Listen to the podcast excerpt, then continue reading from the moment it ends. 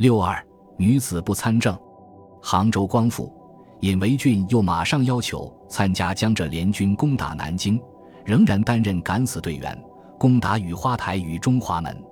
这澎湃的革命激情中，多少是忧国之念，多少是伤世之情，怕是他自己都分不清。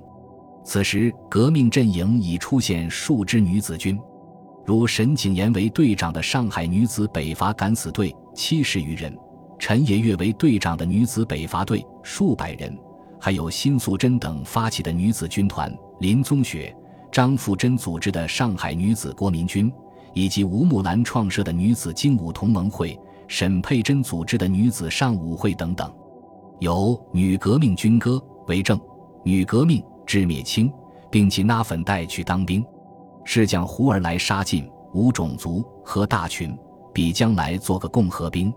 女革命武艺经，肩负那块枪操练勤，步伐整齐人亲近，联合军攻南京。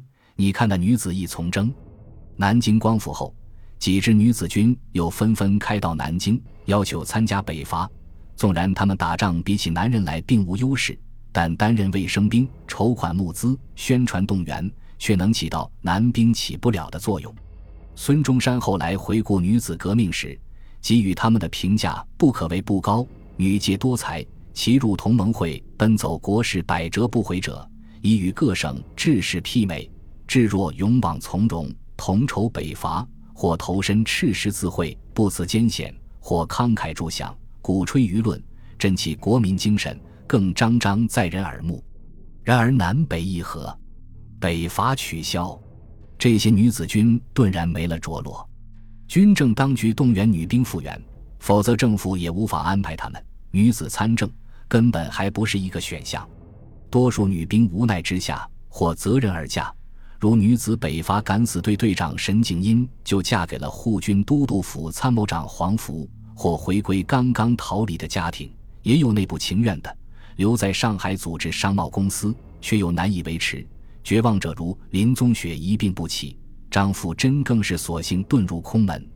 五十年后，法名耀真的张富珍接受了社会发展史的教育，慨叹道：“妇女没有得到解放的情况下，欲求自力更生。”不过是一种梦想而已，当然也有不甘辞福者，如唐群英三闹参议院，只为民国临时约法不肯写入男女平权的条文；沈佩珍长乖宋教仁，世源同盟会改组的国民党竟然不接受女性加入。若论奔走国史百折不回者，已与各省志士媲美者，应该无人可超过尹氏姊妹，何况他们的恩师秋瑾。就是清末不让须眉的巾帼第一人。五年以来，绍兴、武昌、上海、杭州、南京两姊妹叠立功绩，生死已知。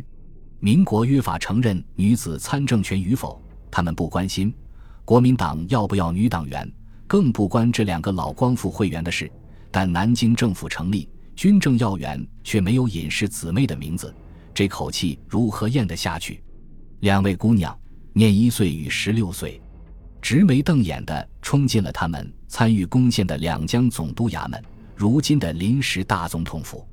他们没有直接找孙中山，只是到了秘书长胡汉民的办公室，拍着桌子大骂：“我们拼了命！你们想现成？有的做总统的，有的做秘书长，有的做部长，有的做都督。这样不平的事，怎么说得过去？的确说不过去。不过显然。”男人们的建国计划里始终没有这些女子的份，即使秋瑾复生，又将如何？孙中山为了安抚尹氏姊妹，给了他们一个临时大总统府顾问的名头，各赠川资两万元。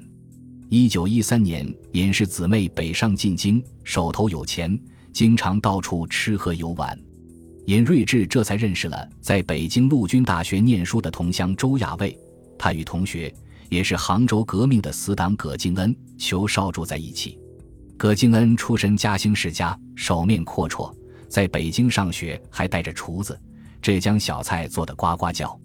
尹氏姊妹常常光顾，一来二去结成了两对姻缘。周亚卫、尹瑞智在一起三十多年，女强男弱。在东京留学时，周亚卫曾被逼得离家出走，尹瑞智只好登报寻人。才将陶父找回来。这些事情在民国军政界众所周知。一九四零年，周亚卫在庐山主持训练团军官班，第六战区司令长官陈诚来讲课。他是浙江老乡，对着学员大揭周亚卫的老底。亚伟先生家中诸事从不过问，亚伟先生领着中江薪水，每月只有一点点零用钱。亚伟先生从来只吃人家的，夫人不准他请客吃饭。最后说，亚伟先生是我的前辈。但我说的都是事实，应该不算唐突。周亚卫也拿他没办法，只得苦笑。尹维俊的遭遇却要悲惨得多。一九一九年，护法运动方兴，浙江护法军司令部设在汕头，她与丈夫裘绍奔赴汕头参加护法。总司令吕公望任裘绍为师长，尹维俊任护法政府顾问，又是顾问。七月十六日。尹维俊怀孕已近十个月，死于家中。周亚卫的弟弟周进三说是夫妻动武，导致尹维俊小产而死。但尹维俊儿子裘振刚说，是因为浙江督军杨善德派人来行刺护法军的浙江首领，两个凶手闯入了裘尹的住所。当时裘少不在家，尹一见两个凶手持凶器闯门而入，尹维俊和一名卫士立即扑上前去。同两个凶手进行剧烈搏斗，一个凶手被卫士当场打死，另一个凶手逃去。尹维俊的胸下被凶手猛踢猛撞，当场血崩，早产逝世。总之，这位九岁加入光复会的女子，比她的导师晚死十二年，只活了二十三岁。一九四二年，国民政府为表统一抗战的诚意，开放党禁，允许建党参政。民国元年，因不得参政而分闯总统府的尹瑞智，居然在陪都重庆又挂出了光复会的招牌。尹瑞智自任会长，副会长是她的丈夫周亚卫，而且各省分会都很齐备。浙江当时虽在汪伪治下，照样设立了光复会浙江分会，负责人是裘振刚，他妹妹尹维俊的长子。不知道尹子子这样做。算不算完成了老师的一点夙愿？本集播放完毕，感谢您的收听，喜欢请订阅加关注，主页有更多精彩内容。